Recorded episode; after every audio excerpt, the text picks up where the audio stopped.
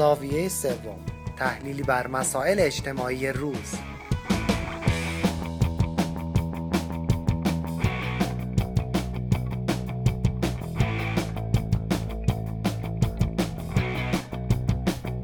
دموکراسی چیه؟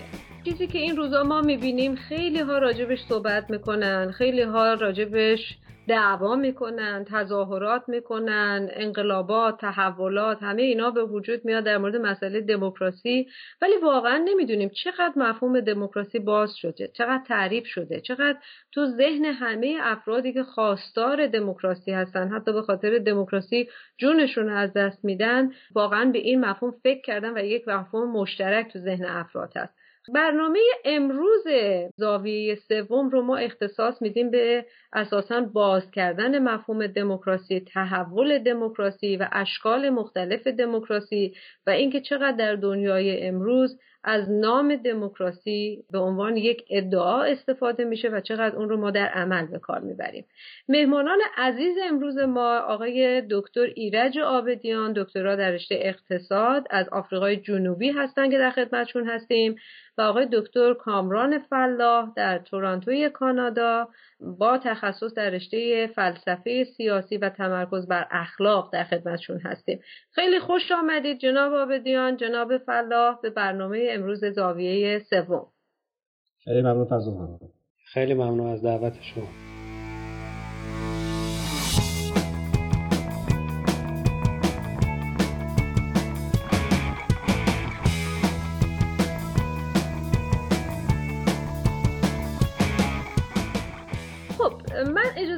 اول سوال اولم رو با جناب آبدیان شروع کنم جناب آبدیان تعریفی که ما از دموکراسی داریم چیه؟ تعریف دموکراسی در ساده ترین فرمش راجع به حکومت مردمی است یعنی یک سیستم کشورداری یا سیستم دولتی که قدرت مردم حاکم بر تهیه قوانین طرز تشکیل مجالس اداری تشکیل دولت ها کابینه ها و اجرای اداری قانون های اساسی کشور. بسیار ممنونم جناب فلاح شما دموکراسی رو چطور می‌بینید؟ دموکراسی میشه گفت رژیم یا نظامیه که یه فرایندها و یه روندهای سیاسی داره و این فرایندها و روندهای سیاسی باید زامن چند تا مطلب باشه. همطور که آقای دکتر آبدیان گفتن اولین مطلب اینه که حاکمیت باید در دست مردم باشه. دومی که حکمرانی توسط مردم یا نمایندگان هم اونا باید اعمال بشه. و شاید یک نکته که میشه گفت در بعضی از تئوری ها یا نظریه های دموکراسی مهمترین نکته است اینه که حاکمیت یا نماینده ها در برابر مردم مسئول و پاسخگو هستند. بنابراین باید دموکراسی رو یک فرایند و نظامی در نظر گرفت که مردم بتونن به صورت خیلی موثر در کلیه امور سیاسی شرکت بکنن مشارکت داشته باشن و به همین ترتیب بتونن حاکمیت خودشون رو اعمال بکنن. من می‌خوام یه مقدار برگردم به اصلا اینکه این تحول مسئله دموکراسی این مفهوم دموکراسی جناب آبدیان از کجا به وجود اومد؟ چطور شکل گرفت؟ چه مسیری رو طی کرد؟ اگر ممکنه یه مقدار در این مورد بر ما توضیح بدید. تاریخ مفهوم و, و سیستم های دموکراسی به, به یونان قدیم برمیگرده. یونانی ها یک سیستمی داشتن که مردم به صورت مستقیم نه از طریق نمایندگان در شهرک ها و, و شهرها و مراکز اجتماعی مختلف در امور دولتی طرح قوانین و اجرای قوانین مشارکت داشتند. به حدی رسیده بود که مثلا در بعضی از جاها وقتی می‌خواستن کابینه رو انتخاب کنن تمام مردم در یک میدان عمومی جمع می‌شدن بزرگان یا پیران شهر و هر کسی یه شماره می‌دادن و یک نفر از توی یک کیسه شماره در میورد و هر کی شمارهش در اومد می‌گفتن شماره 55 وزیر بهداشت. شماره بعدی در اومد شماره 12 وزیر آموزش و پرورش و امثال ها و این از تاریخی نه تنها شرکت مردم در یک قسمت که قسمت به اصطلاح رأی دادن بود حتی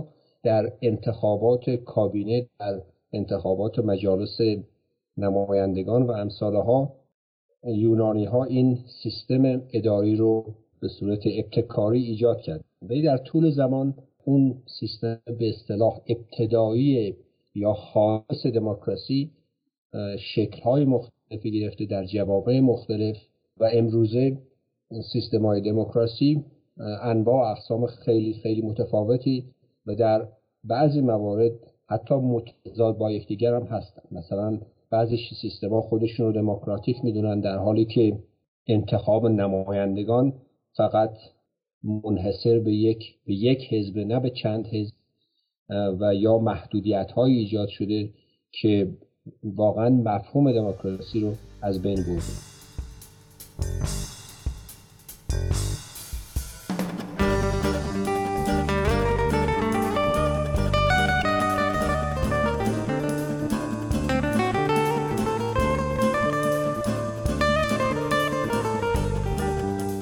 توجه به نکته که شما فرمودید در واقع از ابتدا این یک تلاشی بوده برای اینکه امکان و حق انتخاب رو در جامعه حتی امکان فراهم بکنه. حالا از اون اول که به شکل قوره کشی بوده و حالا که به اشکال مختلف انتخابات و امثال اینها مطرح میشه. جان فلا با توجه به اینکه اگر ما دموکراسی رو در این ببینیم که در اصل دارن تلاشی است دموکراسی تلاشی است برای اینکه حق مساوی به افراد داده بشه برای انتخاب شرایط و امکانات زندگیشون.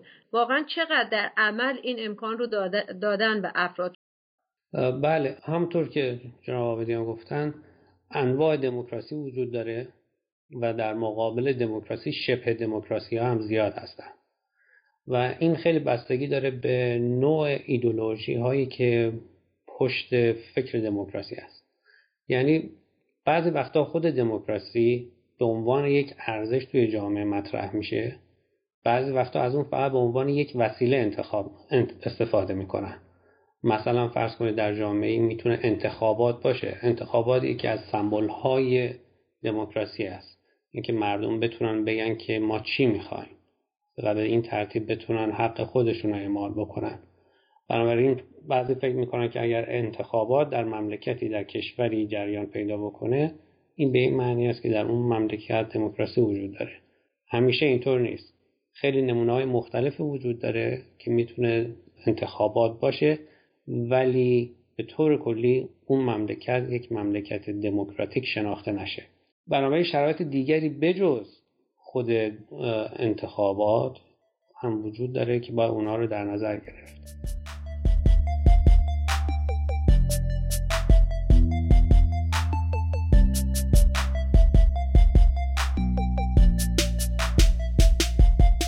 بسیار ممنونم. جناب آبدیان صحبت از اصول و ارزش های دموکراسی شد. شما این اصول و ارزش های دموکراسی رو در چی می‌بینید؟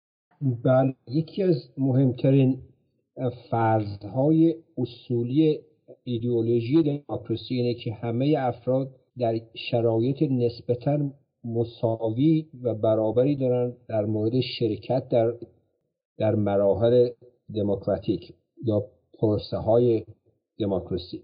همونطور که دکتر فرمودن ممکنه توی جامعه این اصل اصلا قابل اجرا نباشه. مثلا یکی از چیزهای خیلی واضح و لازم دموکراسی دسترسی به اطلاعاته.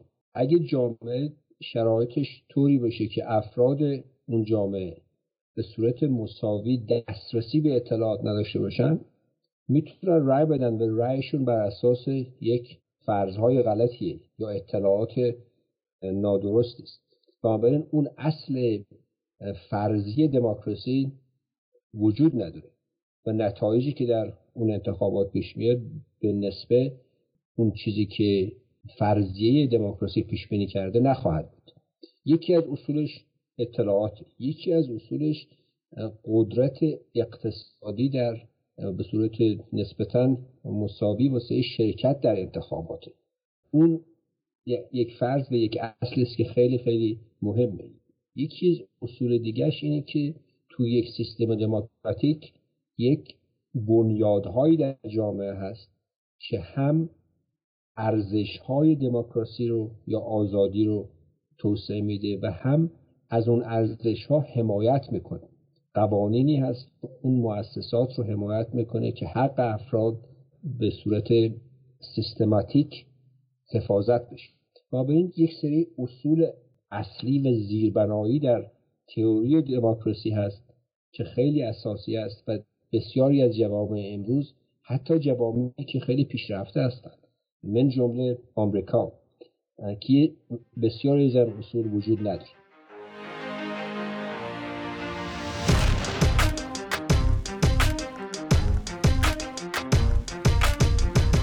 بله در واقع با توجه به این نکته که شما میفرمایید دموکراسی یک هدفه و به عنوان یک ارزش باید بهش نگاه کرد که به طبع شرایط فرهنگی و اجتماعی یک جامعه به طور نسبی می‌تونه شکل بگیره. با توجه به این قضیه من می‌خوام این سوالم رو از جناب فلاح بکنم که خب ببینید دموکراسی یک سری ارزش است یا به عبارت همون ایدئولوژی که پشت دموکراسی عمل می‌کنه که شما بهش عنوان کردید.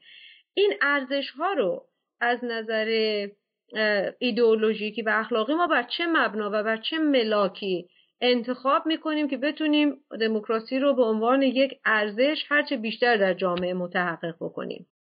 یکی از این تقسیم بندی ها واقعا بر این اساس به وجود میاد که چه ایدئولوژی یا چه طرز فکری رو انتخاب بکنیم. مثلا ما هم لیبرال دموکراسی داریم هم سوسیال دموکراسی داریم. لیبرال دموکراسی یک شاخه از تفکر لیبراله. توی این شاخه تفکر تمرکز یا تاکید بر روی آزادی فرده در مقابلش توی سوسیال دموکراسی فرد هیچ اصالتی یا آزادی فرد اهمیتی شاید بهتر باشه بگم نداره. اهمیت بر روی جامعه هست.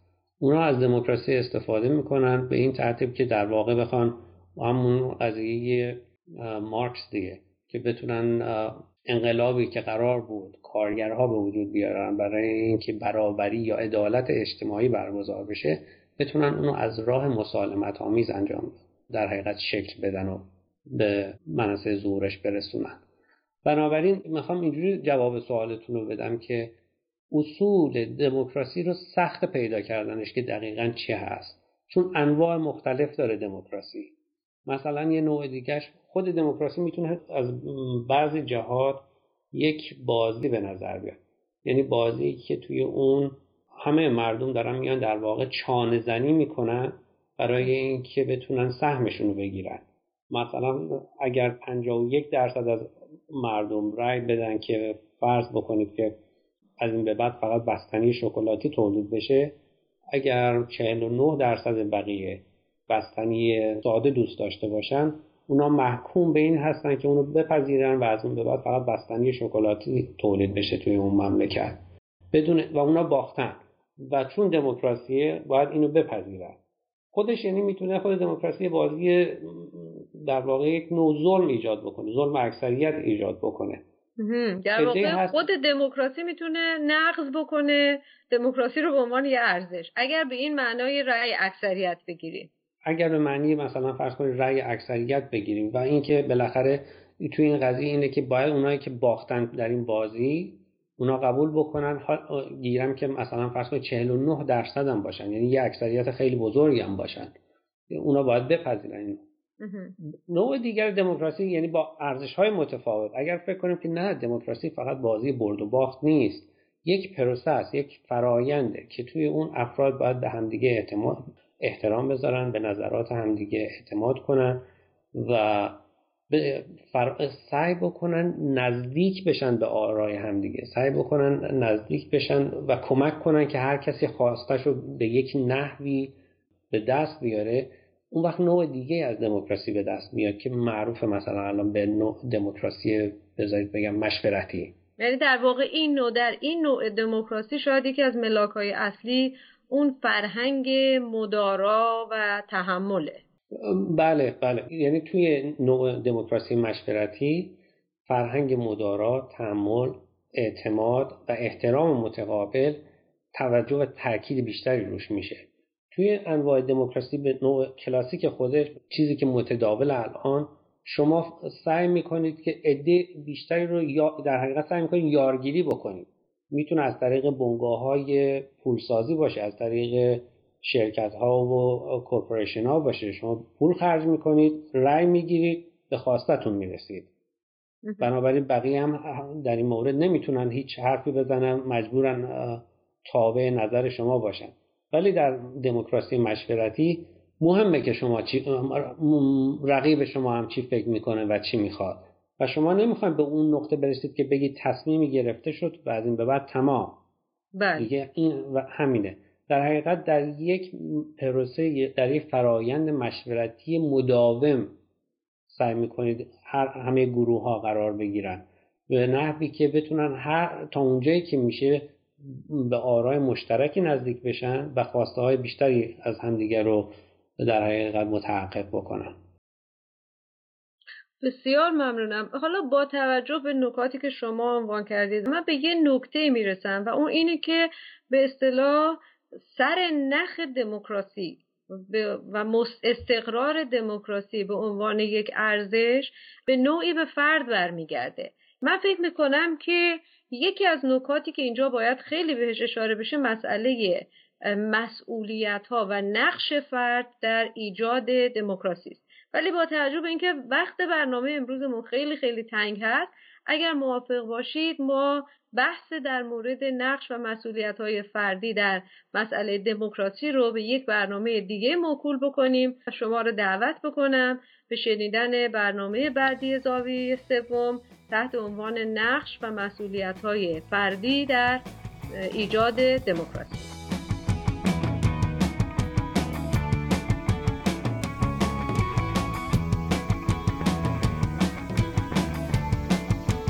شنوندگان عزیز از شما دعوت می‌کنیم برای شنیدن متن کامل برنامه های زاویه سوم که با همکاری بنیاد فرهنگی همزبان تهیه شده به وبسایت این بنیاد به آدرس www.hamzaban.org مراجعه کنید. همچنین می توانید نظراتتون رو با شماره تلفن 201 703 671 88 88 یا با ایمیل آدرس پیام at با رادیو پیام دوست در میان بگذارید. با تشکر از مهمانان برنامه فرزانه ثابتان مجری لادن دوراندیش مدیر تولید و پریسا ثابت ویراستار و تنظیم کننده.